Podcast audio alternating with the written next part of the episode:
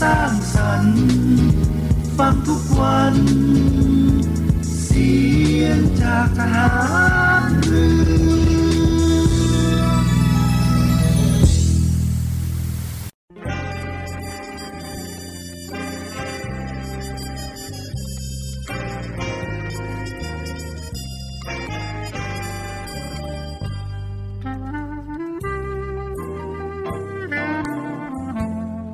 นายทหาร นายตำรวจทุกคน รักษาคำปริญาณที่ได้ให้ไว้อย่างเคร่งครัด และตั้งใจปฏิบัติหน้าที่ด้วยความเที่ยงตรง เข้มแข็งและเสียสละ พร้อมทั้งหมั่นศึกษา และฝึกฝนตนเอง ให้มีความจัดเจนคล่องแคล่วในหน้าที่ และในการปฏิบัติงานร่วมกับผู้อื่น ฝ่ายอื่นอยู่เสมอ ทุกคนทุกฝ่ายจะได้สามารถร่วมมือร่วมใจกัน สร้างสรรค์ความพัฒนาผาสุก ให้แก่ประชาชนและประเทศชาติ ได้ตามอุดมคติที่ตั้งมั่นไว้ตลอดไป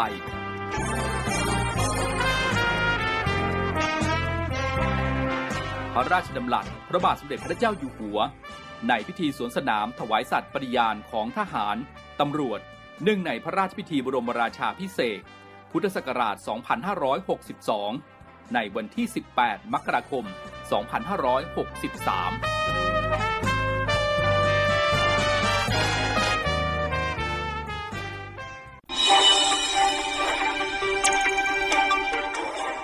สรุปข่าวประจำวัน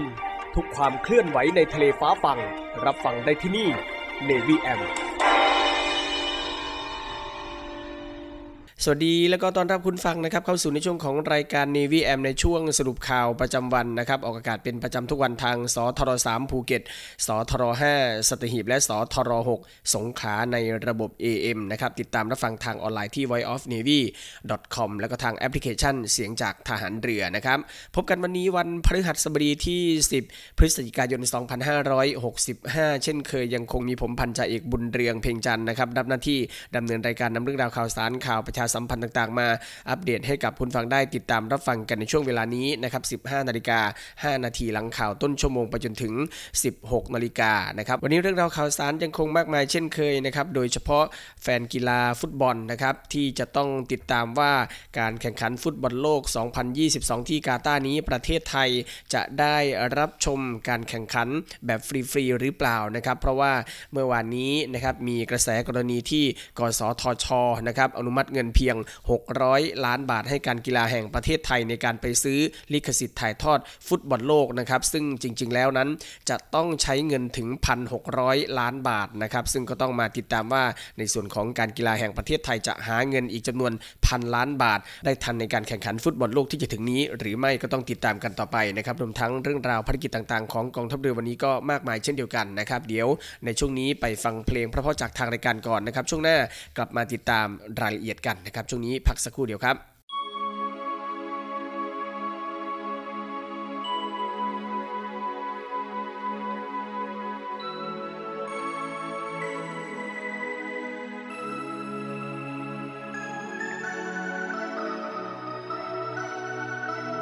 ในชีวิตของคนทุกคน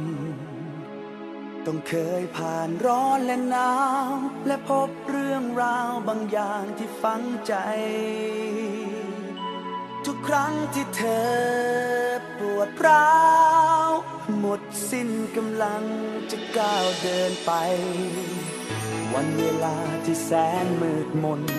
ก็คงจะเดินผ่านไปช้าๆจนเธอเองลืมนึกไปว่า มาไกลเท่าไร จนเธอเองมองข้ามบางอย่างนั่นคือพลังแกร่งกล้าในใจ ที่ยังฝังอยู่ในจิตใจลึกๆมานานและใน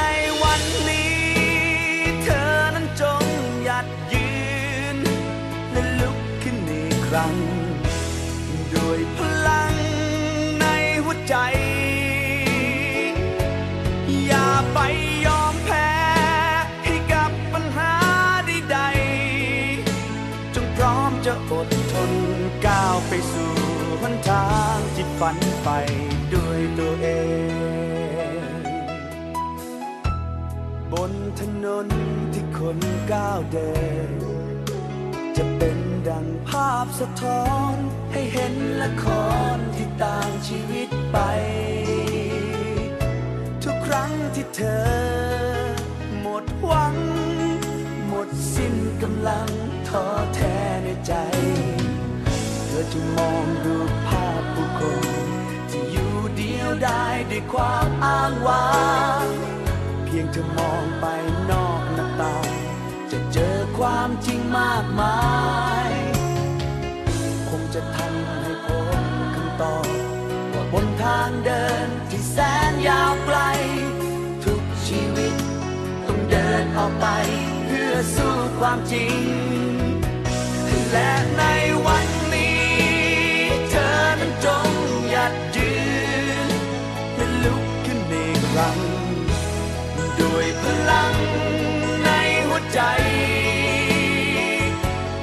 อย่าไปยอมแพ้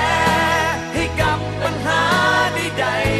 ๆจงพร้อมจะอดทนก้าวไปสู่หนทางที่ฝันไป เธอได้รู้นี่แหละใจของคน ที่แท้ยังยิ่งใหญ่ตราบใดความหวัง ยังไม่จางหายไป เมื่อนั้น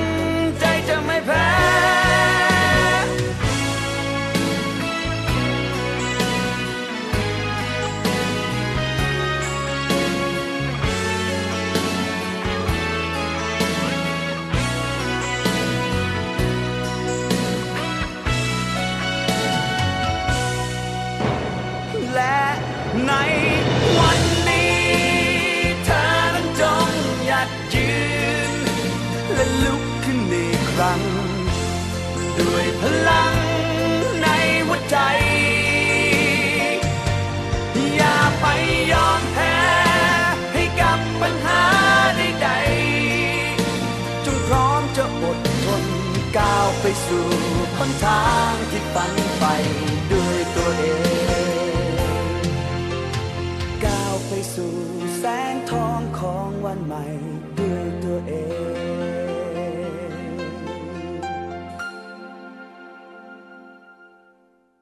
จบลงไปกับเพลงเพราะๆจากทางรายการที่นำมาฝากคุณฟังกันในช่วงแรกนะครับ ในช่วงนี้กลับมาติดตามเรื่องราวข่าวสารนะครับ เริ่มกันที่ปลัดกระทรวงสาธารณสุขได้กล่าวถึงความคืบหน้าของการใช้ภูมิคุ้มกันสำเร็จรูปนะครับสำหรับในการรักษาโควิด โดยเฉพาะกลุ่มเเล็กน้อยจนถึงปานกลางนะครับ ลดรุนแรงแล้วก็เสียชีวิตได้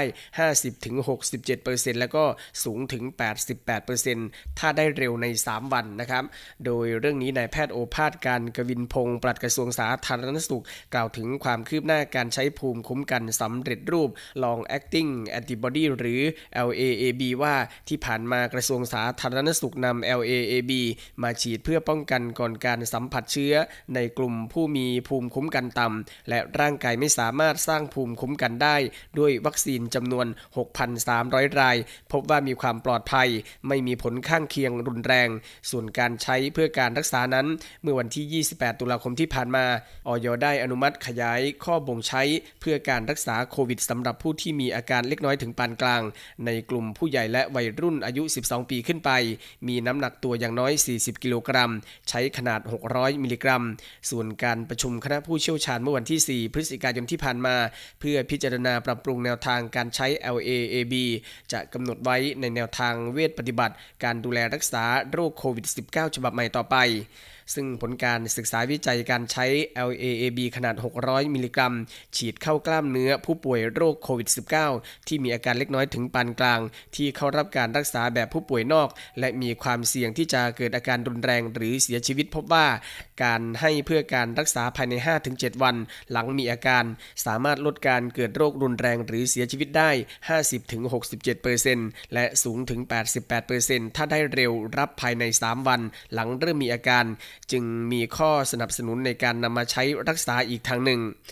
นายแพทย์โอภาสกล่าวด้วยนะครับว่าที่ประชุมศูนย์ปฏิบัติการภาวะฉุกเฉินทางสาธารณสุขกรมควบคุมโรค ได้หารือถึงการบริหารจัดการวัคซีนโควิด -19 และ LAAB หลังปรับลดเป็นโรคติดต่อที่ต้องเฝ้าระวัง มีแนวทางเบิกและจัดส่งดังนี้นะครับหนึ่งก็คือกรมควบคุมโรคสำรวจความต้องการวัคซีนและ LAAB รอบปกติเดือนละ 1 ครั้ง ทุกวันที่ 20 ของเดือน เป็นการเบิกล่วงหน้า 2 เดือน จังหวัดรายงานความต้องการผ่านกองตรวจราชการสำนักงานปลัดกระทรวงสาธารณสุข 2 ก็คือกรมควบคุมโรคจัดส่งวัคซีนและ LAAB รอบปกติ ภายในวันสุดท้ายของเดือนถัดไป และ 3 จังหวัดสำรองวัคซีน และ LAAB ที่มีอายุยาวอย่างน้อย 2 เดือนขึ้นไป เพื่อป้องกันการหมดอายุ เนื่องจากหลังยกเลิกพรกฉุกเฉิน ต้องจัดจ้างส่งวัคซีนตามพรบการจัดซื้อจัดจ้าง พศ 2560 ต้องใช้ระยะเวลาจัดส่งเพิ่มขึ้น และ 4 ก็คือการขขอรับการสนับสนุนวัคซีนและ LAAB เพิ่มเติมนอกรอบปกติ กรณีเร่งด่วนให้สสจนะครับทำหนังสือถึงกรมควบคุมโรค ระบุชนิดและจำนวน รวมถึงวันเวลาที่ต้องการรับ และมารับที่คลังวัคซีนกรมควบคุมโรคโดยตรง กรณีมีวัคซีนสำรองอยู่ในจังหวัด หรือเขตสุขภาพ ก็สามารถที่จะเกลี่ยวัคซีนที่มีอยู่ได้ตามความเหมาะสม ซึ่งหากเป็น LAAB ก็จะใช้เวลาเตรียมการจัดส่งประมาณ 5 วันนะครับนี่ก็ถือว่าเป็นความคืบหน้านะครับของการรักษาโรคโควิด -19 นะครับโดยการใช้ภูมิคุ้มกันสำเร็จรูปหรือว่า long acting antibody หรือ LAAB นะครับทางด้านศาสตราจารย์นายแพทย์ยงผู้วรวันนะครับแพทย์ผู้เชี่ยวชาญด้านไวรัสวิทยาก็ออกมาเปิดเผยนะครับว่าช่วงหน้าหนาวการระบาดของโรคโควิด -19 นั้น มีแนวโน้มที่จะเพิ่มสูงขึ้นและก็จะสูงสุดในช่วงหลังปีใหม่ พร้อมแนะในการเตรียมตัวตั้งรับได้แล้วนะครับ โดยเมื่อวานนี้ศาสตราจารย์นายแพทย์ยงผู้วรวันหัวหน้าศูนย์เชี่ยวชาญ เฉพาะทางด้านไวรัสวิทยา คลินิกภาควิชากุมารเวชศาสตร์ คณะแพทยศาสตร์จุฬาลงกรณ์มหาวิทยาลัย ได้โพสต์ข้อความในประเด็น โรคโควิด -19 เข้าสู่โรคประจำฤดูกาลมีแนวโน้มที่เพิ่มสูงขึ้นลงในเพจส่วนตัวยงผู้บริวันนะครับ โดยได้ระบุข้อความว่า ดังที่ได้เคยกล่าวไว้ โรคทางเดินหายใจประจำฤดูกาลจะพบมีการระบาดอย่างมากในฤดูฝน ในช่วงนักเรียนเปิดเทอมแรก และจะลดลงในช่วงปิดเทอม เดือนตุลาคม หลังจากนั้นเมื่อนักเรียนเปิดเทอม และเข้าสู่ฤดูหนาวก็จะพบผู้ป่วยเพิ่มมากขึ้น ตั้งแต่กลางเดือนพฤศจิกายนเป็นต้นไป และจะอยู่ในจุดสูงสุดในเดือนมกราคม และก็จะพบความชุกน้อยกว่าในช่วงฤดูฝน และก็จะค่อยๆ สงบลงในเดือนมีนาคมจนถึงเดือนพฤษภาคม เป็นช่วงที่พบน้อยที่สุด และก็จะไปเริ่มริ่มต้นใหม่อีกครั้งหนึ่ง ก็คือโรคทางเดินหายใจในเดือนมิถุนายน เป็นวงจรตามฤดูกาลของประเทศไทย เช่นเดียวกันกับโรคโควิด -19 นับจากวันนี้เป็นต้นไปก็จะมีแนวโน้มจะพบเพิ่มมากขึ้น และก็จะถึงจุดสูงสุดหลังปีใหม่ตามฤดูกาลในประเทศซีกโลกเหนือและซีกโลกใต้จะสูงสุดในช่วงฤดูหนาวของซีกโลกนั้น ดังนั้นโรคนี้กำลังจะค่อยๆสูงขึ้นในยุโรป และอเมริกาอีกครั้งหนึ่ง เพราะกำลังจะเข้าสู่ฤดูหนาว แต่ประเทศไทยมีฤดูหนาวที่สั้นมาก และไม่ได้หนาวจริง แต่มีร้อนถึงร้อนมากร้อนน้อย จึงพบโรคทางเดินหายใจได้เกือบตลอดปี แต่ก็จะพบมากในช่วงฤดูฝน และเป็นช่วงที่เด็กเปิดเทอมแรกของปีด้วย ซึ่งการเตรียมตัวตั้งรับโรคโควิด -19 ระบาดรอบใหม่ จะต้องเตรียมตัวได้แล้ว และเราจะเห็นผู้ป่วยเพิ่มมากขึ้น รวมทั้งผู้ป่วยที่จะต้องเข้านอนโรงพยาบาลเพิ่มขึ้น แต่อย่างไรก็ตามก็จะไม่มากเท่าในช่วงของการระบาดสูงสุดที่ผ่านมา ปัญหามีอยู่ว่าสำหรับปีหน้าจะมีีการระบาดอย่างมากในเดือนมิถุนายนเป็นต้นไป ในปีต่อไปเราจะต้องเตรียมวัคซีนอย่างไร ต้องเตรียมจำนวนมากเท่าไหร่ หรือจะเตรียมกระตุ้นแบบไข้หวัดใหญ่ คือให้เฉพาะกลุ่มเปราะบางหรือกลุ่มเสี่ยงที่เป็นแล้วจะรุนแรง องค์ความรู้งานวิจัยเท่านั้นที่จะมาแก้ไขปัญหา ให้มีการใช้ทรัพยากรและงบประมาณอย่างเหมาะสม เพราะข้อมูลต่างๆ ของการเข้าสู่โรคประจำฤดูกาลเป็นข้อมูลใหม่ที่จะต้องแสวงหาความรู้จากการวิจัยเท่านั้นนะครับนี่ก็เป็นความเห็นของแพทย์ผู้เชี่ยวชาญทางด้าน ไวรัสวิทยานะครับที่ออกมาระบุว่าในช่วงหน้าหนาวนะครับก็จะมีการระบาดของโรคโควิด -19 ที่เพิ่มสูงขึ้นยังไงก็แล้วแต่นะครับเราก็ต้องเน้นย้ำกันอยู่บ่อยๆ ทั้งในเรื่องของการช่วยกันป้องกันนะครับการระบาดของโรคโควิด -19 นะครับอย่าลืมสวมแมสสวมหน้ากากอนามัยมาล้างมืออยู่เสมอนะครับรวมทั้งไปไหนมาไหนก็เว้นระยะห่างได้ก็เว้นกันนะครับก็รวมด้วยช่วยกันแล้วก็ต้องติดตามกันต่อไปถึงสถานการณ์ของโควิด -19 นะครับมาทางด้านในเรื่องของการท่องเที่ยวกันบ้างนะครับนักท่องเที่ยวต่างชาติเที่ยวไทยเกิน 6 ล้านคนแล้วนะครับนักท่องเที่ยวมาเลเซียจะเป็นชาติแรกที่เข้าข้าไทยเกิน 1 ล้านคน ทางด้านการท่องเที่ยวแห่งประเทศไทยก็พร้อมทำตลาดญี่ปุ่นเกาหลีใต้ฮ่องกงและก็ไต้หวันรับเปิดประเทศนะครับพร้อมมั่นใจเป้านักท่องเที่ยวต่างชาติปีนี้เกิน 10 ล้านคนนะครับนายธเนศเพชรสุวรรณรองผู้ว่าการด้านตลาดเอเชีย และแปซิฟิกใต้ การท่องเที่ยวแห่งประเทศไทย หรือทททกล่าวว่า ขณะนี้ตลาดเอเชีย และแปซิฟิกใต้ ถือว่าตลาดกลับมากระเตื้องขึ้นแล้ว ยกเว้นตลาดนักท่องเที่ยวจีน ว่าจะมีการอนุญาตให้คนจีนเดินทางท่องเที่ยวได้เมื่อไรหลังจากที่ผ่านมามีการผ่อนคลายให้นักธุรกิจ นักเรียนและกลุ่มไม้อย่างอินเซนティブเดินทางออกนอกประเทศบ้างแล้ว โดยนักท่องเที่ยวจากมาเลเซียจะทะลุ 1 ล้านคนแล้ว ซึ่งเดินทางเข้ามาผ่านทางด่านสะเดามากที่สุด ทั้งทางบกแล้วก็การเดินทางมาทางรถไฟในลักษณะเช่าเหมา หรือชาร์เตอร์เที่ยวเดินรถไฟเข้ามา ที่เหลือก็จะเป็นการเดินทางเข้ามาโดยสายการบิน ซึ่งนักท่องเที่ยวมาเลเซียที่เดินทางเข้ามาไม่ได้เที่ยว แต่เฉพาะหาดใหญ่เท่านั้น ยังเดินทางต่อโดยรถบัสนะครับเข้ามาเที่ยวจังหวัดอื่น ๆ ด้วยอาทิกระบี่หรือพัทลุง คาดว่าตลอดทั้งปีนี้น่าจะมีคนมาเลเซียนะครับเดินทางมาเที่ยวไทยถึง 1.2 ล้านคน อีกทั้งล่าสุดก็มีประกาศผ่อนคลาย ข้อจำกัดในการเดินทางจากญี่ปุ่น เกาหลีใต้ไต้หวันและฮ่องกงทำให้เป็นโอกาสที่ดีในการกระตุ้นตลาดเหล่านี้ของการท่องเที่ยวแห่งประเทศไทย ที่การท่องเที่ยวแห่งประเทศไทยจะเน้นทำงานร่วมกับสายการบินและเอเย่นในประเทศเหล่านี้เพื่อกระตุ้นให้การเดินทางมาเที่ยวไทย ซึ่งเป้าหมายนักท่องเที่ยวต่างชาติ 10 ล้านคนในปีนี้ ตามแผนที่วางไว้กว่า 65-70%จะมาจากตลาดเอเชียและแปซิฟิกใต้ ซึ่งก็อยู่ที่ราว 6.5-7 ล้านคน ที่จะผลักดันให้เป็นไปตามเป้าหมายที่วางไว้นะครับ ก็ต้องดูกันต่อไปนะครับสำหรับการท่องเที่ยวว่าจะมีนักท่องเที่ยวเกิน 10 ล้านคนตามที่การท่องเที่ยวแห่งประเทศไทยคาดการณ์ไว้ หรือไม่นะครับยังไงก็แล้วแต่คนไทยเราเองนะครับ ถือว่าสำคัญในการต้อนรับนักท่องเที่ยวก็ร่วมด้วยช่วยกันเพื่อที่จะทำให้เศรษฐกิจไทยนั้นกระเตื้องขึ้นมาหรือว่าดีขึ้นมานะครับไปการท่องเที่ยวในพื้นที่ของภูเก็ตกันบ้างนะครับท่องเที่ยวภูเก็ตเริ่มคึกคักตลาดรัสเซีย เริ่มกลับมามากกว่าตลาดอินเดียแล้วนะครับโดยนายธเนศตันติพิริยกิจ นายกสมาคม ธุรกิจการท่องเที่ยวจังหวัดภูเก็ตกล่าวว่า ความพร้อมของจังหวัดภูเก็ตเรื่องการท่องเที่ยว ขอแบ่งเป็นส่วนที่ 1 ก็คือ ภาคเอกชนนะครับค่อนข้างที่จะมีความพร้อม ในฐานะของผู้ประกอบการ supply side เช่น โรงแรม สถานที่ท่องเที่ยวร้านอาหารต่างๆ เป็นต้น ขณะนี้สิ่งที่ภูเก็ตมีปัญหาในอุตสาหกรรมท่องเที่ยว คือการขาดแรงงานจำนวนมาก สะท้อนว่าอุตสาหกรรมการท่องเที่ยวกลับมาแล้ว และส่วนที่ 2 ก็คือภาครัฐมีความพร้อมมากอาทิ สนามบินภูเก็ตมีความพร้อม เดิมมีเครื่องบินขึ้นลงวันละ 480 เที่ยวบิน วันนี้ภูเก็ตมีเครื่องบินขึ้นลง ยังไม่ถึง 200 เที่ยวบิน โดยนายธเนศกล่าวว่ามีข่าวดีว่าทางทททและรัฐบาล ได้ผลักดันให้เกิดไฟบินตรงเข้าภูเก็ตมากขึ้น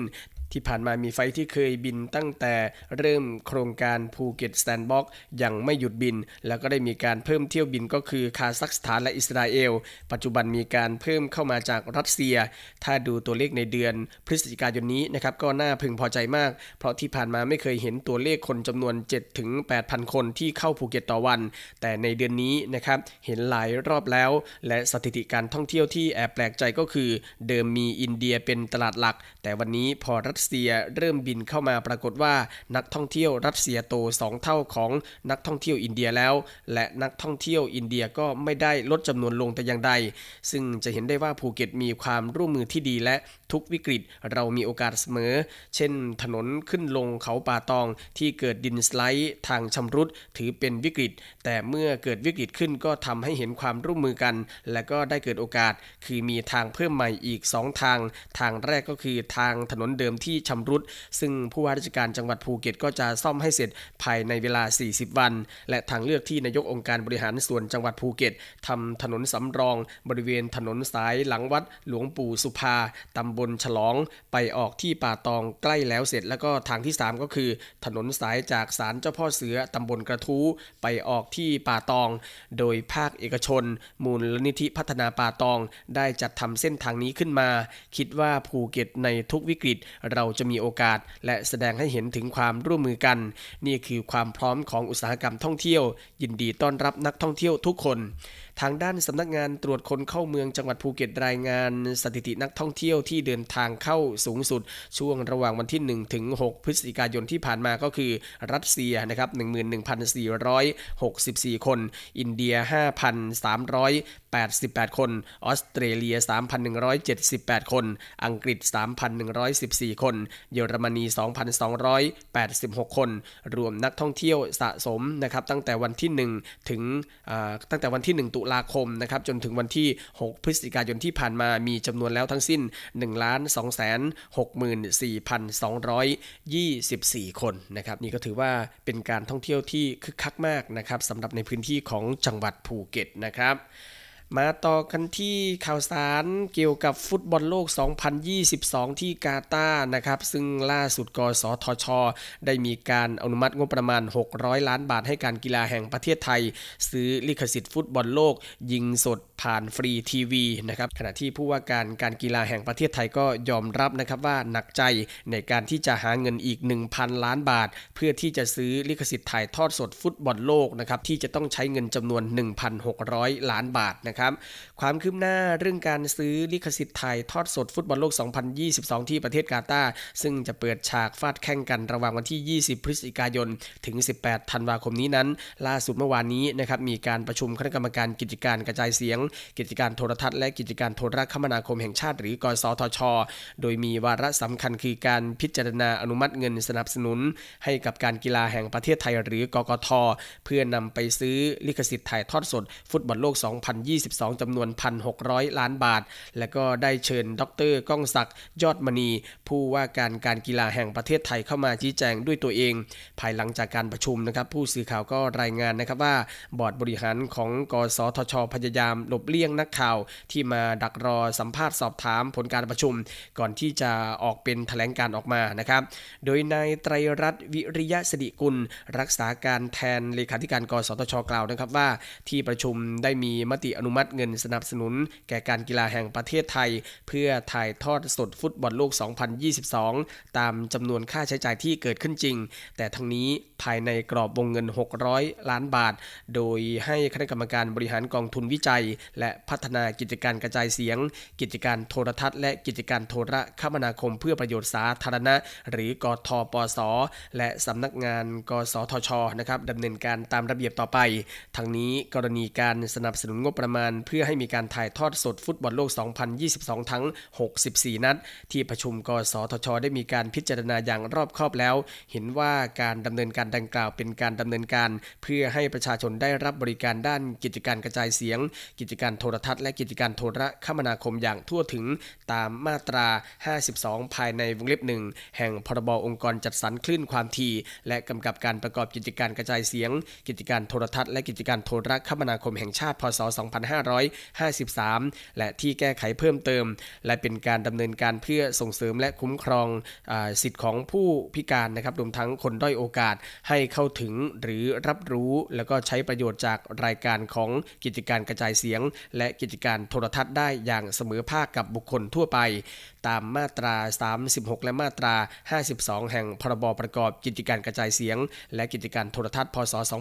2551 ซึ่งกสทชนะครับก็สามารถดำเนินการได้ แล้วก็สอดคล้องกับวัตถุประสงค์ของกองทุนวิจัย และพัฒนากิจการกระจายเสียง กิจการโทรทัศน์และกิจการโทรคมนาคม เพื่อประโยชน์สาธารณะ หรือกองทุนกทปส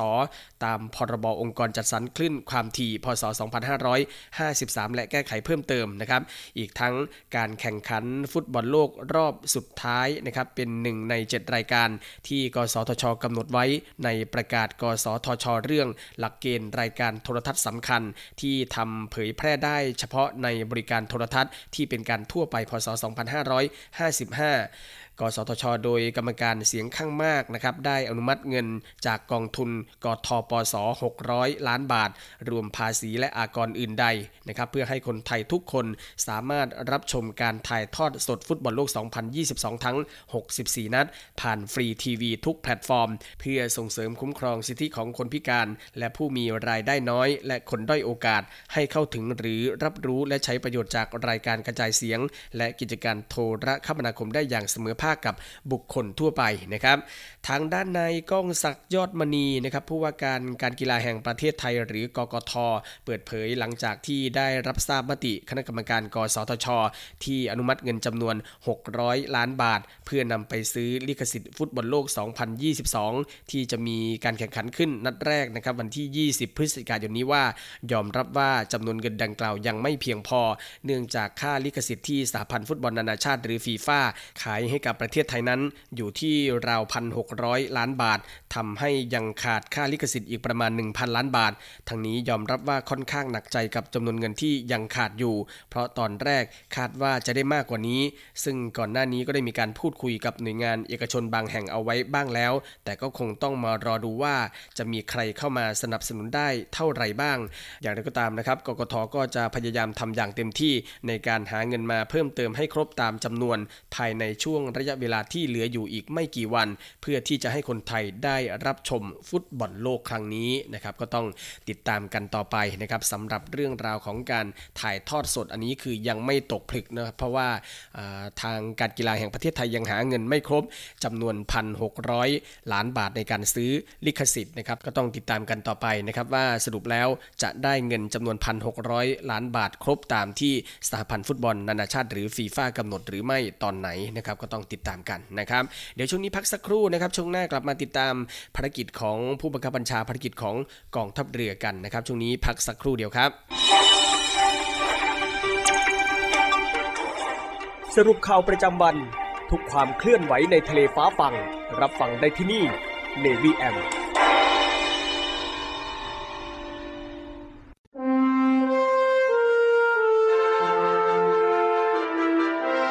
เนื่องในวันกองทัพเรือ 20 พฤศจิกายน 2565 เพื่อระลึกถึงพระมหากรุณาธิคุณของพระบาทสมเด็จพระจุลจอมเกล้าเจ้าอยู่หัว ที่ได้เสด็จพระราชดำเนินมาทรงเปิดโรงเรียนในเรือ และสร้างรากฐานของการทหารเรือไทยตามแบบอารยประเทศ และระลึกถึงบรรพชนทหารเรือในอดีต ที่ได้เสียสละชีวิตในการปกป้องอธิปไตยของประเทศ กองทัพเรือจึงกำหนดจัดพิธีทำบุญประจำปี เนื่องในวันกองทัพเรือ ในวันอังคารที่ 22 พฤศจิกายน 2565 เวลา 10 นาฬิกา ณ ท้องพระโรงพระราชวังเดิม เขตบางกอกใหญ่ กรุงเทพมหานคร ลูกนาวีล้วนมีปณิธานมั่นคง มุ่งทำรง ชาติชนชาวไทยอยู่ดี ทุ่มพลังใจกายเป็นชาติพลี ปักศักดิ์ศรีเมืองไทยให้ยืนยง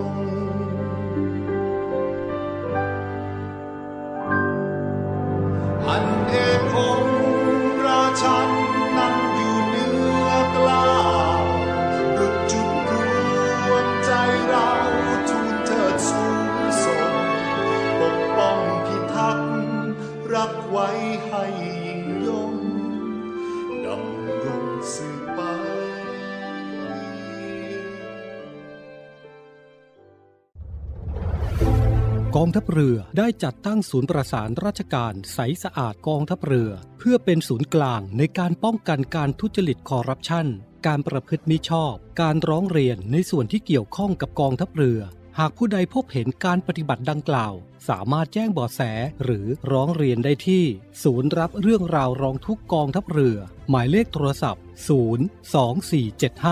02475 4789 หรือที่ w w w r o n g t u k n a v y m i th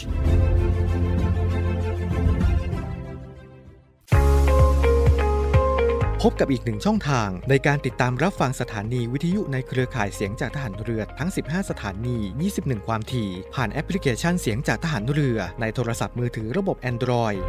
เพียงเข้า Play Store พิมพ์ค้นหาเสียงจากทหารเรือ จากนั้นดาวน์โหลดแอปมาติดตั้ง ก็สามารถเลือกรับฟังสถานีและความถี่ที่ต้องการรับฟังได้ แล้วมารับฟังไปพร้อมกันนะครับ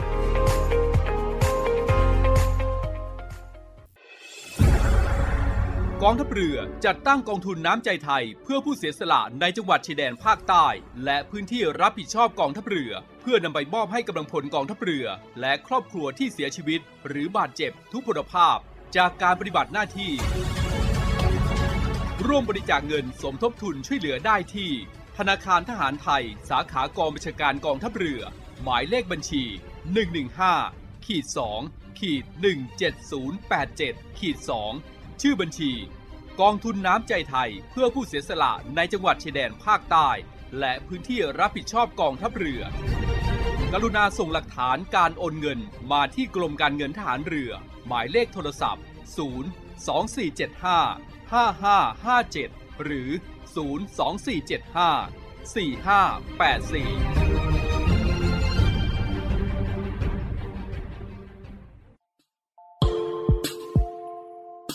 ขอเชิญร่วมบริจาคด้วยการซื้อเสื้อ Navy Love Dog and Cat เพื่อหารายได้สมทบทุนเข้ากองทุนศูนย์ดูแลสุนัขจรจัดของกองทัพเรือ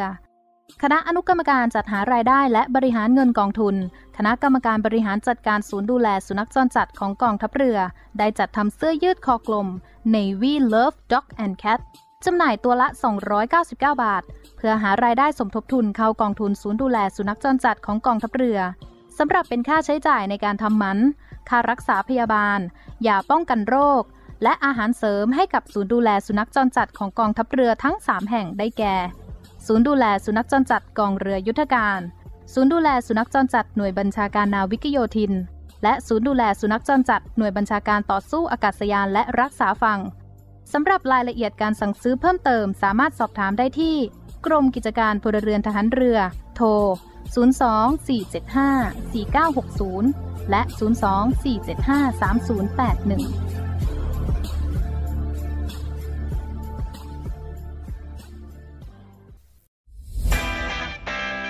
สวัสดีครับคุณผู้ฟังทุกท่านครับ วันนี้เรากลับมาติดตามในเรื่องราวของโลกโซเชียลมีเดีย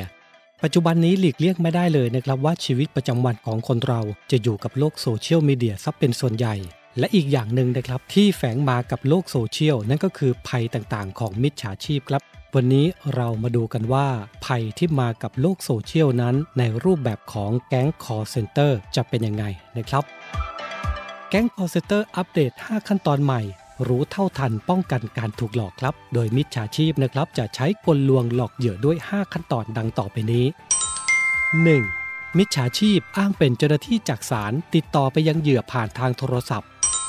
2. อ้างว่าเหยื่อได้รับหมายสารทำให้เหยื่อตกใจ 3. หลอกให้เหยื่อติดต่อกลับไปยังมิจฉาชีพเพื่อขอรับความช่วยเหลือ 4. มิจฉาชีพจะเสนอตัวเข้าไปช่วยเหลือโดยการขอข้อมูลส่วนบุคคล 5. เหยื่อจะถูกหลอกให้ทำธุรกรรมผ่านทาง ATM โดยการโอนเงินเข้าบัญชี ทั้งนี้นะครับหากประชาชนท่านใดนะครับ พบการกระทำในลักษณะดังกล่าว โปรดอย่าหลงเชื่อโดยเด็ดขาดนะครับ วันนี้เรามาแจ้งภัยเกี่ยวกับแก๊ง call center ครับ ลุยทุกสถานการณ์ลึกทุกประเด็นร้อนที่คุณอยากรู้ ตัวจริงในสนามข่าวในสนามข่าว7สี เวลา 7นาฬิกา30นาทีทางช่อง 7 HD กด 35 คัดข่าวสำคัญรอบวันมานำเสนอให้คุณทันทุกเหตุการณ์ หลายรสชาติหลากอารมณ์ ครบทุกเรื่องราว ในรายการข่าวพักคติดตามชมได้ทุกวันเวลา 19นาฬิกา45 นาที ที่ช่อง 7 HD กด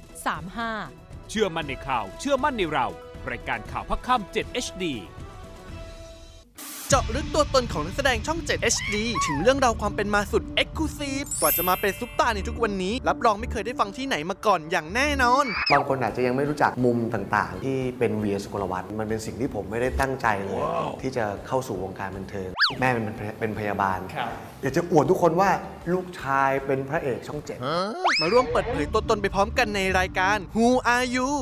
ทาง Facebook Fanpage CH7HD และ b u g a b o o TV เมื่ออวิชามนต์ดำเฟื่องฟูนักรบพุทธคุณสายขาวจึงต้องปรากฏตัว เพื่อปกป้องหลายชีวิตบริสุทธิ์ การพบกันครั้งแรกของเข้มหัสวีและฮาน่าลีวิสรวมด้วยโหนธนากร แก้มยานิสา และนักแสดงมากฝีมืออีกคับคั่งชาติพยัคฆ์คมนักเลง ทุกคืนวันพุธพฤหัสบดีเวลา2ทุ่มครึ่งทางช่อง 7 HD กด 35 เมื่อหนุ่มหน้าหวาน ต้องตกกระไดพลอยโจรมาร่วมสืบคดีกับตำรวจสาวมือดี ภารกิจนี้จะได้จับโจรหรือจับใจ ติดตามในละคร action comedyพยักร้ายนายกุหลาบ การพบกันของเบนสันติราช และแจมมี่ปนิชดา บีสุกริต สมัยศศินา พร้อมเหล่านักแสดงอีกมากมาย สนุกพร้อมกันทุกเย็นวันจันทร์ถึงศุกร์6โมง45 นาที ทางช่อง 7 HD กด 35 อาทิตย์ที่ 13 พฤศจิกายน มหากระจายลั่นทุ่งกับเรื่องวุ่นๆของอีเรียม กูว่ายิ่งนับวันมึงยิ่งดูเหมือนตัวอิจฉาขึ้นเนาะ ใช่สิ เอะอะก็ด่าแต่อีเลียมแล้วก็โอ้แต่อีแรมอะไรของเองให้เลียม แสบซ่ากากันเกินใครแต่เมื่อภัยมา เธอขออาสาเปิดศึกให้สุดฝีมือ อีเรียมสิงยอดภาพยนตร์นานาชาติเช้าวันอาทิตย์เวลา 10นาฬิกา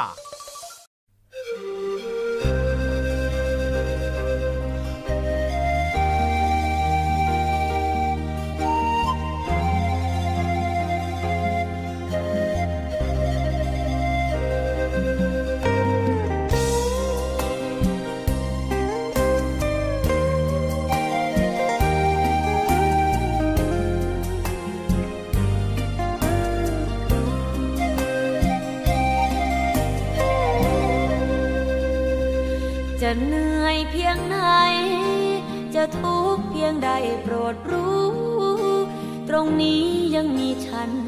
อยู่ พร้อมจะดูแลหัวใจ หากมรสุม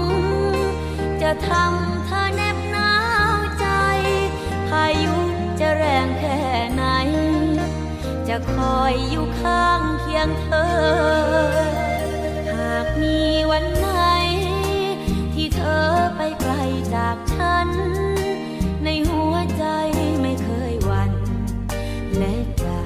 อยเธอย้อนมา ก็ใจ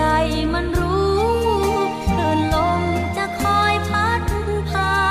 คอยซัดทะเลเข้าหา หาดทรายแห่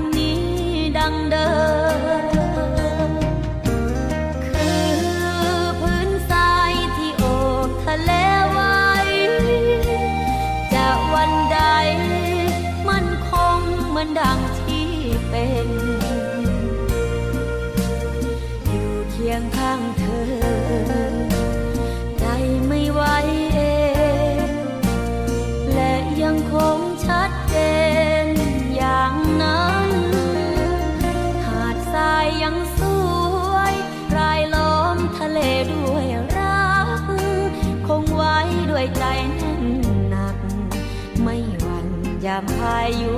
ผ่านจะมีเพียงฉัน และเธอตราบนาน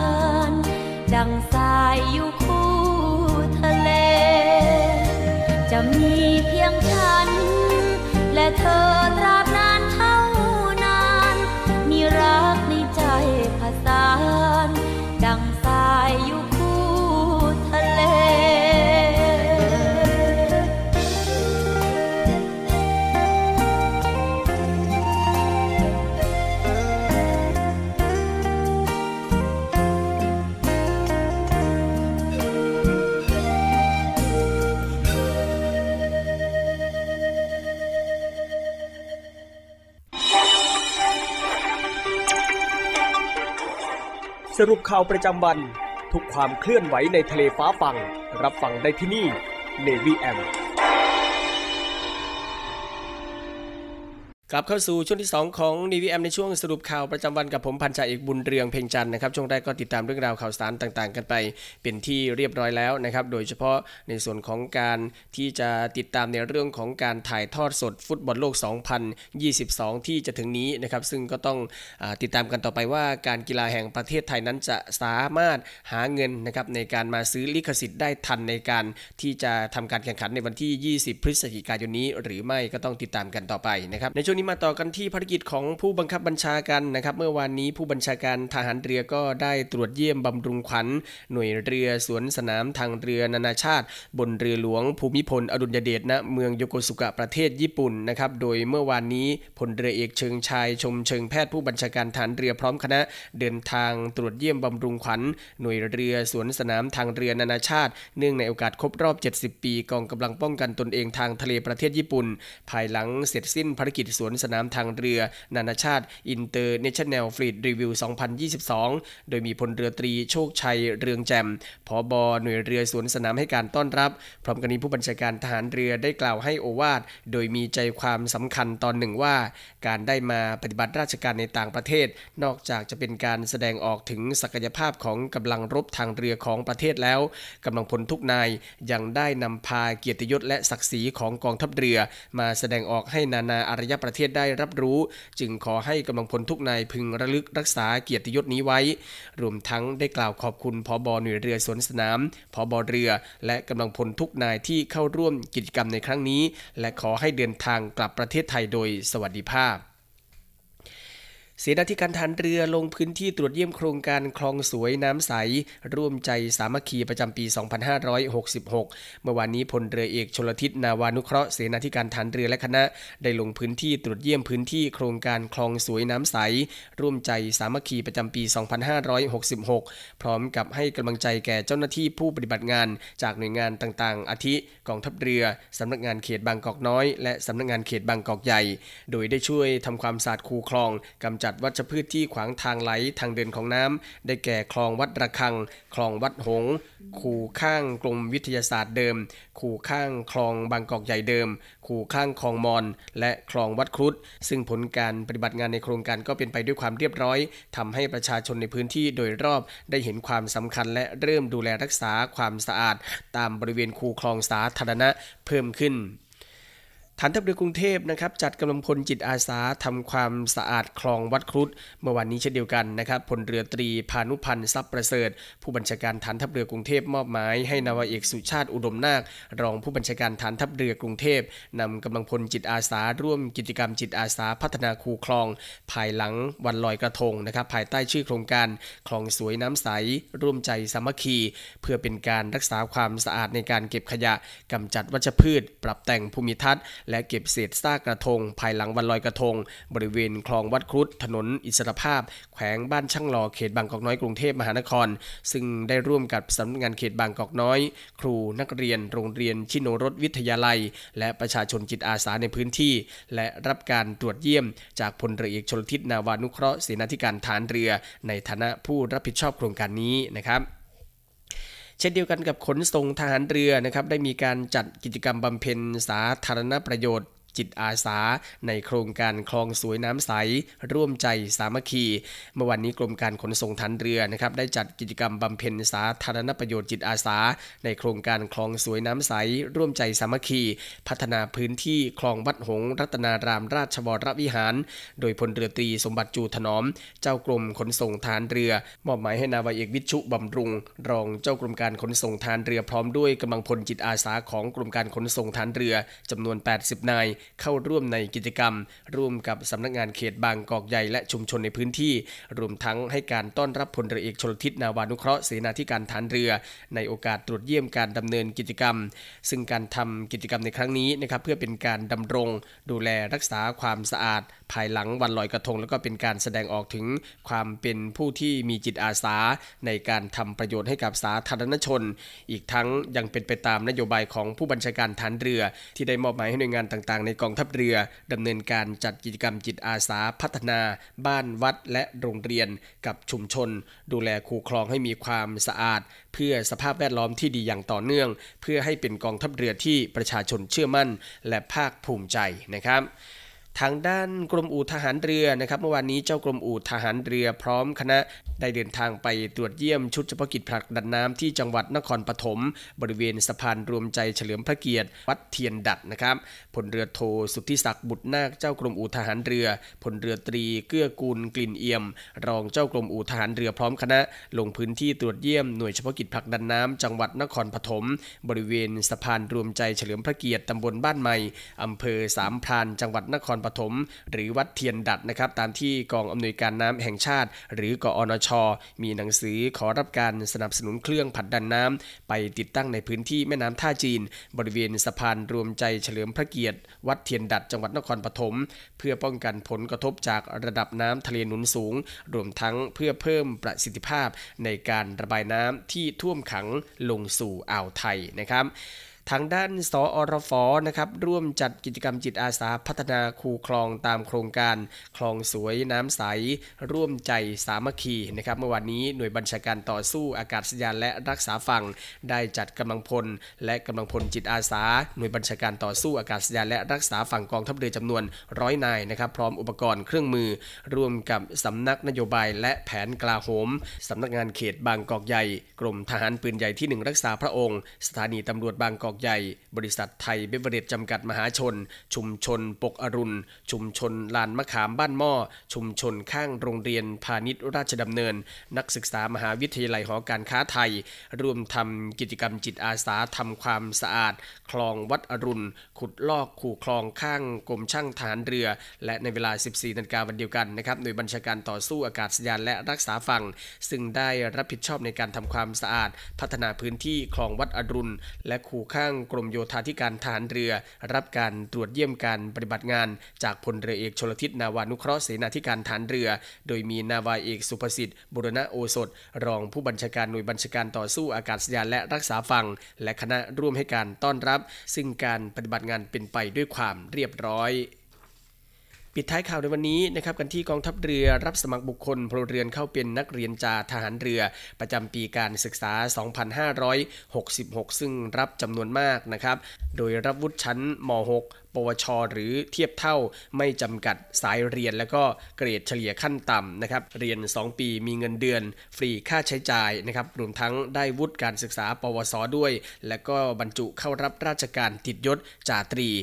สามารถที่จะสมัครได้นะครับทางอินเทอร์เน็ตได้ตั้งแต่วันที่ 1 ธันวาคมนี้ ไปจนถึงวันที่ 29 มกราคม 2566 ที่เว็บไซต์กรมยุทธศึกษาทหารเรือนะครับที่ www.navydo.navy.mi.th สอบถามเด็ดเพิ่มเติมกันได้นะครับที่กรมยุทธศึกษาทหารเรือ หมายเลขโทรศัพท์ 02475 36 63 ในวันและเวลาราชการนะครับ และทั้งหมดก็คือเรื่องราวข่าวสารที่รายการนิวแอมในช่วงสรุปข่าวประจำวันนะครับ ได้นำมาอัปเดตให้กับคุณฟังได้ติดตามรับฟังกันวันนี้นะครับ คุณฟังสามารถที่จะติดตามรับฟังรายการของเรานะครับผ่านทางสทร3ภูเก็ตสทร5สัตหีบและสทร6สงขลาในระบบ AM ติดตามรับฟังทางออนไลน์ที่ voiceofnavy.com แล้วก็ทางแอปพลิเคชันเสียงจากทหารเรือนะครับวันนี้หมดเวลาแล้วผมพันใจบุญเรืองเพ่งจันนะครับลาคุณฟังด้วยเวลาเพียงพียงเท่านี้ พบกับสรุปข่าวประจำวันได้ใหม่ ในวันพรุ่งนี้นะครับสำหรับวันนี้ สวัสดีครับ สรุปข่าวประจำวัน ทุกความเคลื่อนไหวในทะเลฟ้าฟัง รับฟังได้ที่นี่ Navy M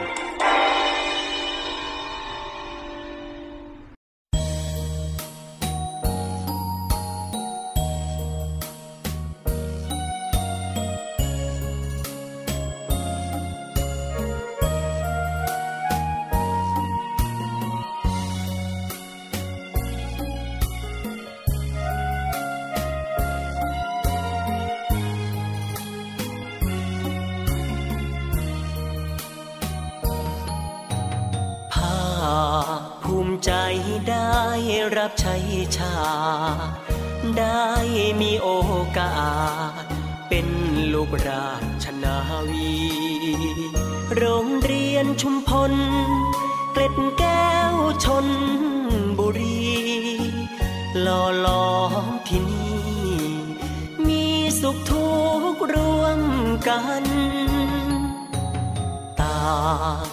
วงวานทินฐานกำเนิด อาสามาเกิด เป็นลูกแม่เดียวกัน ฝึกความอดทน ฝึกฝนวิชาทหาร ได้ความเชื่อมันกล้าหาญและมีศักดิ์ศรีสองปียิ่งใหญ่ ได้มากกว่าที่คิด รู้จักชีวิต รู้รับผิดชอบชั่วดี รู้เสียสละแพ้ชนะสามัคคี รู้หน้าที่ มีระเบียบวินัย ชาติศาสนาพระมหากษัตริย์ จะขอยืนหยัด เป็นรั้วป้องกันภัย นักเรียนจากทหารเรือ จบแล้วไม่ได้ไปไหน หน้าที่ยิ่งใหญ่ รับใช้ชาติราชนาวี